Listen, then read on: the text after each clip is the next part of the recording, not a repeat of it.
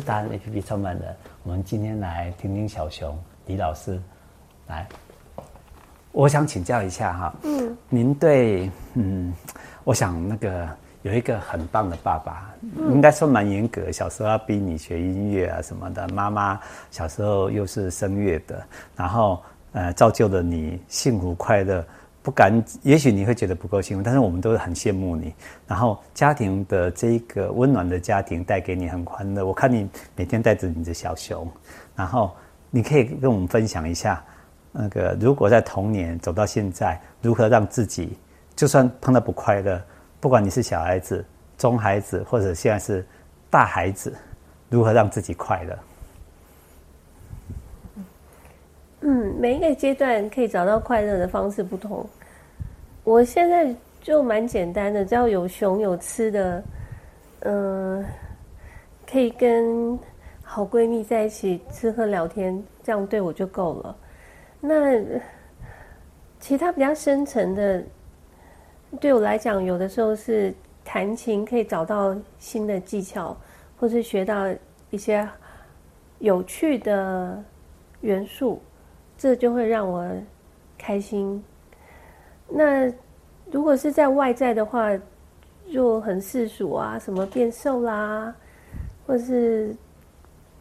呃买到自己喜欢的东西。不会言都是很一般的事物啦。那如果说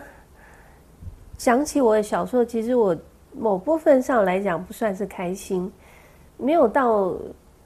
被虐待。可是就是我觉得学音乐的小孩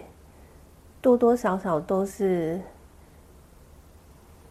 孤单的，而且是不情愿居多。像朗朗是被打出来，我完全可以理解。因为没有一个小孩子可以愿意坐在琴前面那么久啊，不论是学钢琴或是学任何乐器，只要叫你专注一件事情做那么久，没有一个小孩子办得到。所以，即便是我家全家学音乐，我也是要历经这个过程。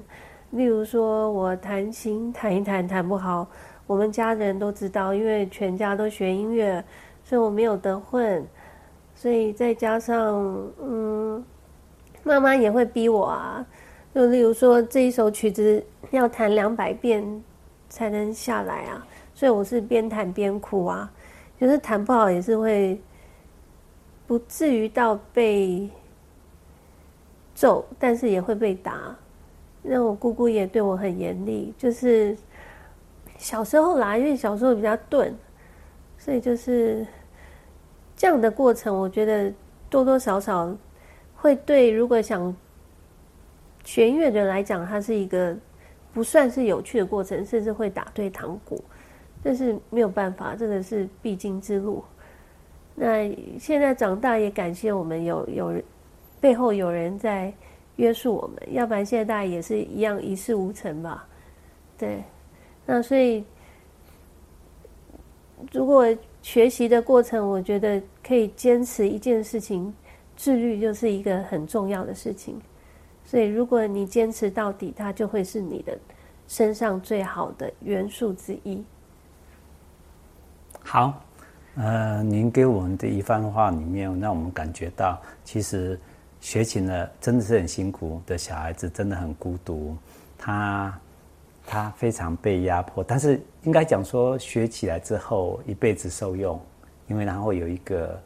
不管你今天心情好、心情不好，都能展现出你自己的情绪的一个方式，也等于是自己可以调养自己的心性，对不对？好，我们今天很谢谢你哦。OK，我们跟你说谢谢，拜拜。